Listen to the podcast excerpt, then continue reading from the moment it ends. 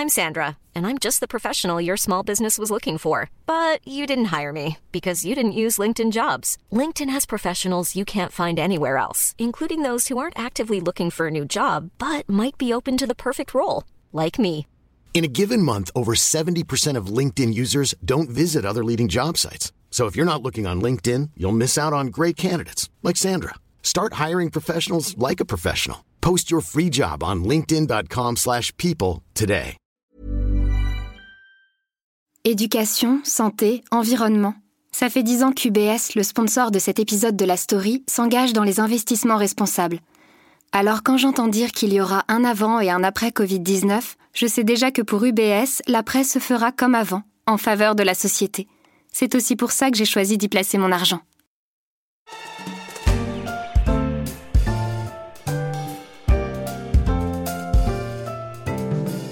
La polémique s'est assez vite éteinte à Cannes, où le 7e art a vite repris ses droits.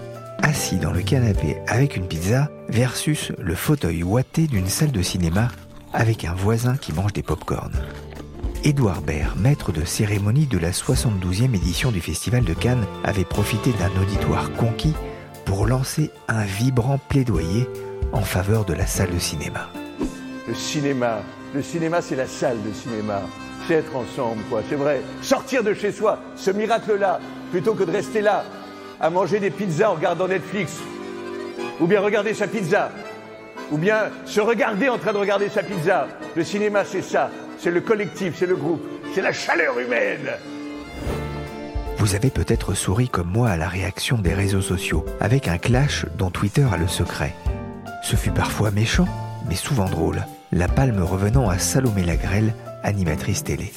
Le cinéma, c'est l'UGC Léal, un samedi après-midi, avec un public qui parle, qui crie, qui sort, qui mange des trucs qui puent, dans un Tupperware. Le cinéma, c'est 13 euros la place, 4 euros les viandes, 6 euros le popcorn, et un mec qui retire ses pompes sous ton siège en tapant ton dossier. Je suis Pierrick Fay, vous écoutez La Story, le podcast d'actualité des échos, et je vais vous prouver que non, Netflix n'a pas tué le cinéma, pas plus que la VHS ou Canal+, et c'est tant mieux. J'aimerais voir, un film ce soir, juste toi et moi, au cinéma, pour rêver, pour pleurer, voyager, et s'aimer, s'aimer, s'aimer. La chanson du dimanche et le cinéma, tout un programme. Et à Paris comme en France, les salles de cinéma ne manquent pas. Un post sur Twitter a titillé mon intérêt. Le site The Spectator Index a publié une intéressante statistique sur le nombre de cinémas dans les principales villes dans le monde. Paris apparaît en première place, avec pas moins de 312 cinémas, presque deux fois plus que Londres deuxième et presque trois fois plus que Los Angeles, la patrie d'Hollywood. J'avoue, le chiffre publié par ce compte aux 1 million d'abonnés m'a surpris. Et pourtant, en 2012, un article de Marion Kindermans dans Les Échos révélait qu'en 2015, Paris devrait disposer de 431 écrans, soit une soixantaine de salles de cinéma de plus qu'en l'an 2000. Cela fait un écran pour 6000 habitants, un record, écrivait-elle alors. Les salles de cinéma se portent donc comme un charme malgré l'arrivée des géants de la vidéo à la demande et du streaming de films, dont Netflix est la partie la plus visible. Et là je me suis demandé mais comment les propriétaires de ces cinémas font-ils pour résister à la déferlante qui nous pousse à préférer notre canapé au confort d'une salle de cinéma, de son immense écran et de son son Dolby Stereo? En ouvrant les échos, j'ai lu avec avidité l'enquête écrite par Nathalie Silbert, enquêtrice pour le journal. Et la bonne surprise, c'est qu'entre les Français et les salles obscures, c'est toujours un film d'amour. Oui, les Français aiment toujours autant aller au cinéma, Pierrick. L'an dernier encore, euh, deux Français sur trois y sont allés, et ceux qui y vont, ils y vont en moyenne euh, cinq fois par an, donc euh, c'est beaucoup. L'an dernier, on était encore au-dessus de 200 millions d'entrées. Juste pour que vous voyez un petit peu la vive progression, en 1992, ou 16 plutôt, on était à 116 millions d'entrées. Donc, vous voyez le chemin parcouru, il y a une vraie dynamique vers les cinémas. Cela fait 30 ans qu'on ne donne pas cher de la vie des salles de cinéma et, et pourtant elles résistent. Elles ont résisté à toutes les vagues technologiques. L'arrivée de Canal+, souvenez-vous comme les exploitants de salles s'inquiétaient de l'arrivée de Canal+, aujourd'hui Canal est, est un allié. L'arrivée euh, du magnétoscope, du DVD, aujourd'hui euh, des plateformes de vidéo à la demande ou l'achat de films à l'acte sur Internet. En fait, chaque fois, les salles ont résisté et les chiffres actuels le montrent. Ça fait près de 10 ans que nous sommes au-dessus de 200 millions d'entrées à une année près. En, en 2016, on a même atteint 213 millions, ce qui est énorme. Pourquoi est-ce que les Français aiment tant aller au cinéma? Le cinéma en salle reste une expérience commune et les Français adorent partager leur expérience. À côté de ça, les exploitants de salles ont fait beaucoup d'efforts. Ils ont énormément investi, à la fois pour agrandir leur parc de salles, créer des multiplexes, être toujours plus près des spectateurs. De 5000 écrans il y a 10 ans, nous sommes passés à 6000 pour avoir cette proximité. Les exploitants ont aussi beaucoup investi dans le confort et aussi dans la technologie pour, euh, pour attirer les jeunes. C'est-à-dire que la technologie n'a pas tué la salle de cinéma, au contraire, elle l'aide à survivre? Si on parle de la technologie en salle, elle aide à survivre, en tout cas à attirer les jeunes sur tous les films d'action, les films de héros. On le voit avec Avengers, plus de 3 millions d'entrées euh, la première semaine en France, c'est colossal. Et beaucoup d'entrées réalisées dans des salles où on a mis euh, du son Dolby, des écrans à 270 degrés, des effets euh, fauteuil vibrant, et, effets de pluie, effets euh, de brouillard pour euh, étonner le spectateur. Tout est fait pour leur offrir un spectacle différent de ce qu'ils ont chez eux à domicile. Il y a un cinéma dont vous parlez, c'est le complexe EuropaCorp à Marseille. Qu'est-ce qu'il a de particulier? Justement, je vous parlais des écrans à 270 degrés. Il est équipé de, ce type d'écran. Donc vous avez euh, trois écrans, dont deux latéraux, qui vous permettent d'être plongé dans la projection. Et vous avez des méridiennes inclinables, ce qui fait que vous pouvez être euh, allongé en regardant votre film. On essaye d'optimiser les conditions de confort du spectateur. Bien sûr, c'est devenu le cinémascope, mais ça remue toujours et ça galope. Et ça reste encore comme autrefois, rempli de cow-boys sans foi ni loi et de justiciers qui viennent fourrer leurs grands pieds dans le plat. Le cinématographe de Boris Vian, le cinéma a suivi le progrès technologique pour apporter toujours plus de divertissement. Mais ce n'est pas le seul secret de sa longévité. Je parlais en introduction des pop-corns dans les salles de ciné, facilement au niveau 7 sur l'échelle de l'irritabilité dans les salles obscures. Et pourtant, à sa façon, le maïs éclaté contribue à sauver le cinéma. Sauver, je ne sais pas, en tout cas financièrement, il apporte une contribution qui est importante. Jocelyn Bouissy, qui est le directeur général du deuxième réseau de salles en France qui s'appelle CGR, me disait que le pop-corn, la confiserie peuvent représenter jusqu'à 1,50€ par entrée, ce qui est très important. Oui, c'est-à-dire que là, on a une marge très importante. Hein. On a une marge très importante. Il me disait que c'était grâce à ça qu'il pouvait euh, financer des salles premium euh, et que ça participe énormément à l'économie euh, des salles de cinéma. Plus de 200 millions de tickets vendus chaque année, mais on constate quand même une certaine érosion auprès de certaines parties de la population. C'est inquiétant. Oui, absolument, parce qu'en fait, ce sont les publics d'avenir qui s'érodent on voit que les jeunes, alors quand je parle de jeunes, ce sont les 15-24 ans, sont devenus de moins en moins fidèles. Ils sont de plus en plus volatiles dans le jargon euh, audiovisuel. Ils viennent quand il y a des gros blockbusters qui les attirent, et autrement, euh, voilà, ils peuvent faire des infidélités. Donc ça, c'est un premier signe un petit peu inquiétant. Mais le signe le plus inquiétant concerne la tranche suivante, j'ai envie de dire, c'est-à-dire euh, les 24-49 ans. Selon certaines études, leur fréquentation aurait chuté de 20% depuis trois ans. Et ça, c'est un vrai signe d'inquiétude. On ne sait pas très bien l'interpréter encore. On pense que la concurrence, aujourd'hui vous avez pléthore de, loisirs qui font concurrence au cinéma. Le jeu vidéo, le e-gaming, la lecture, le musée, le restaurant. Donc il, faut choisir. Donc il y a naturellement cette concurrence très forte des autres loisirs. Et l'effet Netflix est encore difficile à apprécier. C'est vrai qu'il y a 5 millions d'abonnés en France. On ne peut pas négliger ce phénomène. Les, les exploitants de salles sont très attentifs. Pourtant, Nathalie, on, voit, hein, des cinémas ferment leurs portes euh, définitivement. C'est une réalité. Il y avait le, pâté au 54 avenue Jean Médecin à Nice, 100 ans après son inauguration. Euh, le cinéma de Forum aussi dans le centre de, Nîmes. Et puis un cinéma qu'on connaissait bien à Paris aussi l'UGC Orient Express au Forum des Halles. Là aussi, on voit que c'est très difficile quand même de survivre pour certaines salles, et notamment les monosalles.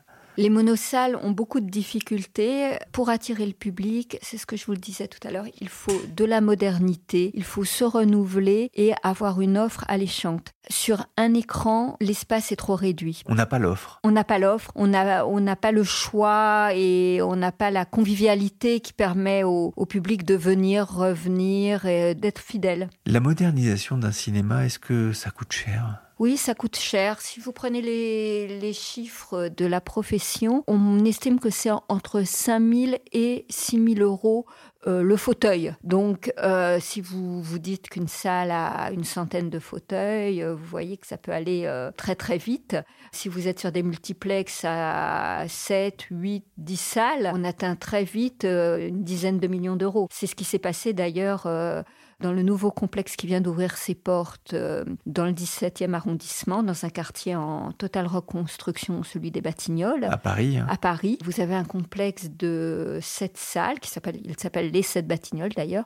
C'est un investissement de 18 millions d'euros. Pourquoi est-ce que les, les- les exploitants de salles se battent contre euh, pour la présence des films produits par Netflix au Festival de Cannes? Pour les exploitants, c'est une question de principe. Une œuvre qui est un film doit être d'abord programmée dans une salle de cinéma et doit respecter ce qu'en France on appelle la chronologie des médias, c'est-à-dire des fenêtres de diffusion exclusives. Et via cette chronologie euh, des médias, ce sont les exploitants de salles qui ont la primeur du film pendant 3 à 4 mois actuellement. Donc pour eux, pas question de diffuser un, un film que Netflix aurait proposé d'abord ou en même temps qu'eux à ses abonnés. C'est contre le principe même de la chronologie des médias.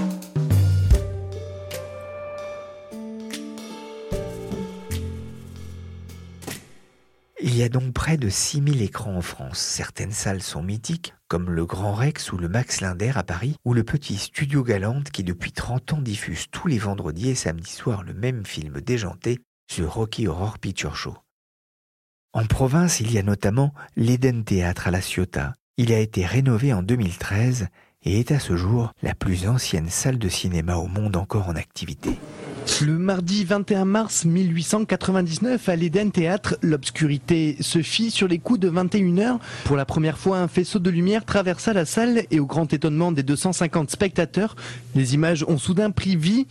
Louis Lumière venait d'inventer le cinéma. Une archive de l'INA tirée d'un journal de France 3 Provence-Alpes.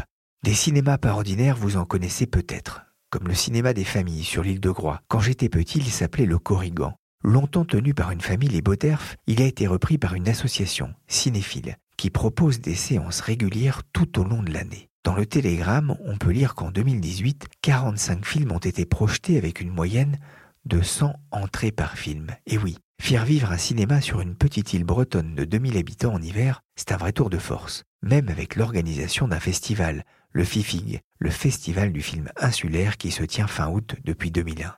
Mais même dans les villes un peu plus grandes, l'économie du cinéma n'est pas simple. À Dinard, en face de Saint-Malo, la fière station balnéaire de 10 000 habitants a un rapport particulier au cinéma. Depuis 1990, Dinard organise le Festival du film britannique. Les vedettes y reçoivent un accueil parfois strident, tel Rupert Green, l'inoubliable Ron, le copain de chambrée d'Harry Potter.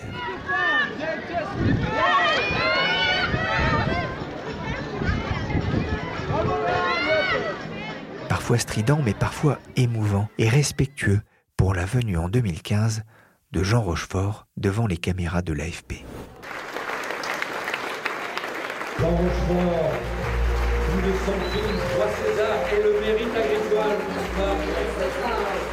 Bonjour, Jean Rochefort, mesdames, messieurs. Isabelle Lesniak s'est rendue sur place pour les éco week pour une découverte du cinéma Paradiso version crêpes et coquillages.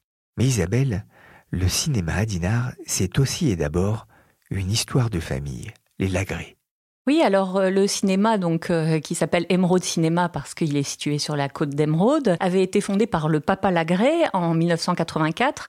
Il y avait un cinéma à Dinard depuis euh, le grand début du cinéma de 1905, mais c'est la première fois que le cinéma devient permanent au même lieu et toute l'année. Donc avant, c'était des petites séances au casino, euh, entre deux thés dansants, plutôt l'été. Et lui le transforme vraiment en, un projet plutôt à réessayer, bien que le premier film, euh, au moment de l'ouverture euh, qu'il projette, c'est La vengeance du serpent à plumes, donc un Gérard Horry, donc on est assez loin du cinéma d'arrêt d'essai. Il fait 916 entrées à l'époque. Et ça donc, ça lance finalement le cinéma en centre-ville à Dinard pour un public de locaux et aussi euh, évidemment le public des estivants, le public des gens qui sont qui passent les vacances. Donc il faut un peu jongler dans la programmation entre euh, euh, les films d'arrêt d'essai qui plaisent au public local et puis des spectacles plus familiaux pour les familles en vacances. Donc ça c'était le début de l'ère Lagré et ensuite donc bien après les deux fils reprennent les rênes quand papa part en retraite et ils développent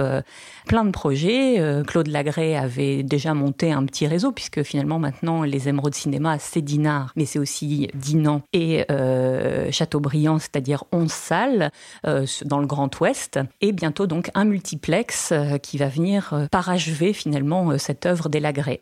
C'est un pari osé, construire un multiplex de 7 salles dans une ville de 10 000 habitants.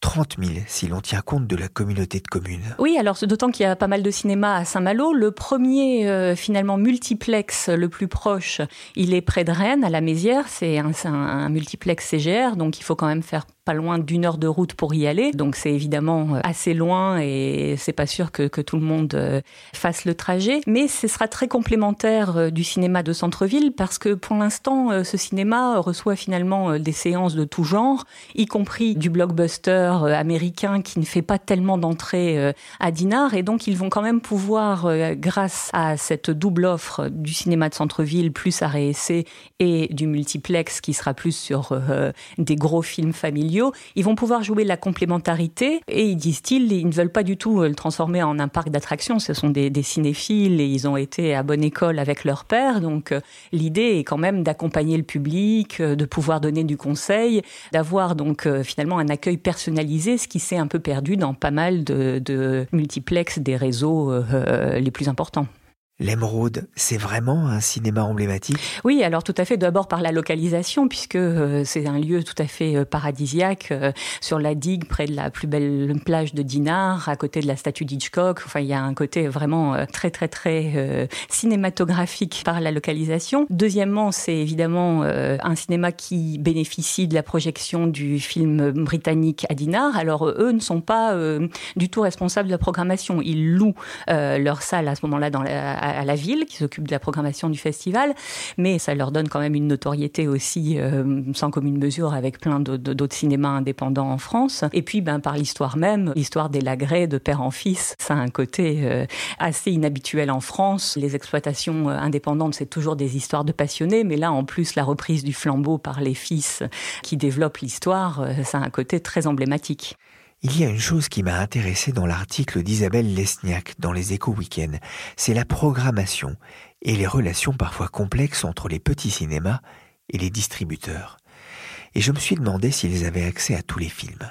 Alors moi je me souviens euh, par comparaison qu'à la fin de la pagode à Paris, les programmateurs disaient qu'ils n'avaient plus accès à aucun film et évidemment ça, ça, a provoqué et ça a précipité leur chute puisque même si on était abonné à la pagode, on ne trouvait plus rien à voir parce qu'ils n'arrivaient pas à accéder aux films. Donc c'est vraiment une grosse préoccupation euh, des exploitants indépendants. La plupart euh, doivent négocier chaque semaine chaque film avec chaque distributeur, donc ça leur prend quand même beaucoup de temps d'appeler chaque réseau et de savoir s'ils peuvent récupérer une, deux copies euh, du film et surtout en sortie nationale, c'est-à-dire dès le premier mercredi. Les frères Lagré, en Bretagne, ils ont quand même euh, un atout euh, particulier, c'est qu'ils font partie d'une sorte de grosse coopérative qui euh, finalement couvre tout l'Ouest. Et donc, c'est cette coopérative qui négocie le nombre de copies pour eux. Évidemment, tous ne sont pas logés à la même enseigne. Eux, ils ont quand même 11 salles. Ça fait 1650 fauteuils. Leurs salles de Dinan font au total dans l'année plus de 200 000 entrées. Donc, ça leur donne un pouvoir de négociation sur les films assez important Donc, par exemple, euh, pour Le Grand Bain, il m'expliquait qu'ils ont su un mois à l'avance qu'ils allaient avoir deux copies le jour de la sortie, une pour Dinan, une pour Dinard. Et donc, ça, leur permet quand même euh, de pouvoir programmer euh, ou de savoir de pouvoir compter sur les films, surtout les plus attendus, dès la sortie nationale. Dans l'article d'Isabelle, il est aussi question d'un registre du cinéma, de quoi éveiller ma curiosité. C'est en fait une sorte de livre d'or que euh, le père avait institué. Alors le père était à l'origine comptable, cinéphile mais comptable, et donc euh, il a euh, pris un livre de comptes et il a eu l'excellente idée depuis 1984 de faire signer tous les gens qui se sont précipités dans ce, dans ce cinéma, notamment au moment du festival du film britannique. Et donc quand on ouvre ce, ce livre d'or, c'est comme une encyclopédie du cinéma français, mais pas que, puisque donc cette salle, elle avait été parrainée par Jean-Paul Rapneau, donc on a son petit mot euh, à l'ouverture de la première salle. Et puis après, il y a euh, Romer, il y a euh, Lelouch, il y a Chabrol, il y a Isabelle Huppert. Enfin, tout le monde a signé et a donné un petit souvenir du passage par l'Emeraude Cinéma. Ça donne des choses assez sympathiques sur l'ambiance du cinéma, l'ambiance des crêpes et, de la biche aux champignons à côté dont ils ont pu qu'ils ont pu déguster. Donc les gens en ont gardé un très bon souvenir stars euh, cinéastes et acteurs euh, euh, phares du cinéma français, et souvent ils reviennent.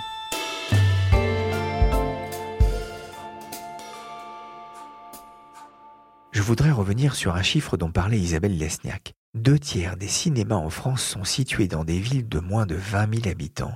Cela ne doit pas être simple de remplir les salles, même si la concurrence d'autres activités en extérieur est sans doute moins forte que dans les grandes villes. En 2018, selon West France, le cinéma de Dinard a attiré près de 85 000 spectateurs, soit plus de 8 fois la population de la ville. Une année en demi-teinte en raison du beau temps de l'été, mais aussi de la Coupe du Monde de football qui a éloigné les touristes des salles de l'émeraude. Pour la famille Lagré d'ailleurs, ça n'a pas été rose tous les jours.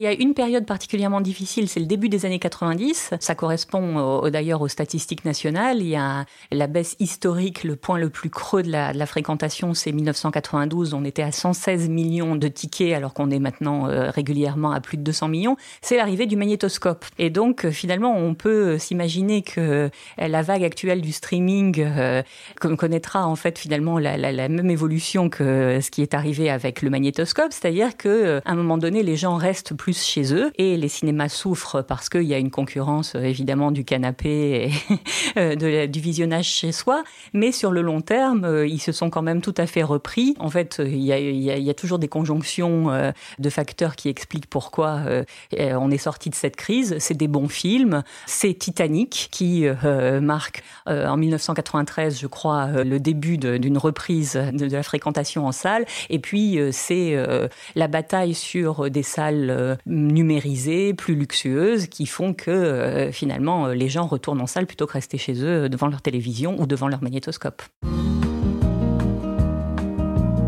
Merci à Isabelle Lesniak qui ne s'y connaît pas qu'en polar et à Nathalie Silbert des Échos pour cette séance autour du cinéma et merci à Hélène Gully dans le rôle de Salomé Lagrelle.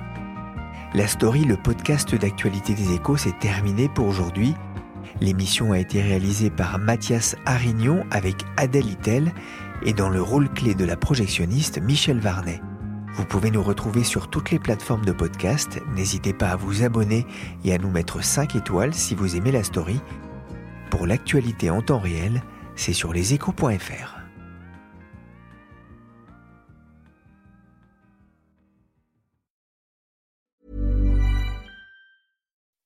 When you make decisions for your company, you look for the no-brainers. If you have a lot of mailing to do, stamps.com is the ultimate no-brainer. Use the stamps.com mobile app to mail everything you need to keep your business running with up to 89% off USPS and UPS. Make the same no-brainer decision as over 1 million other businesses with stamps.com. Use code PROGRAM for a special offer. That's stamps.com, code PROGRAM.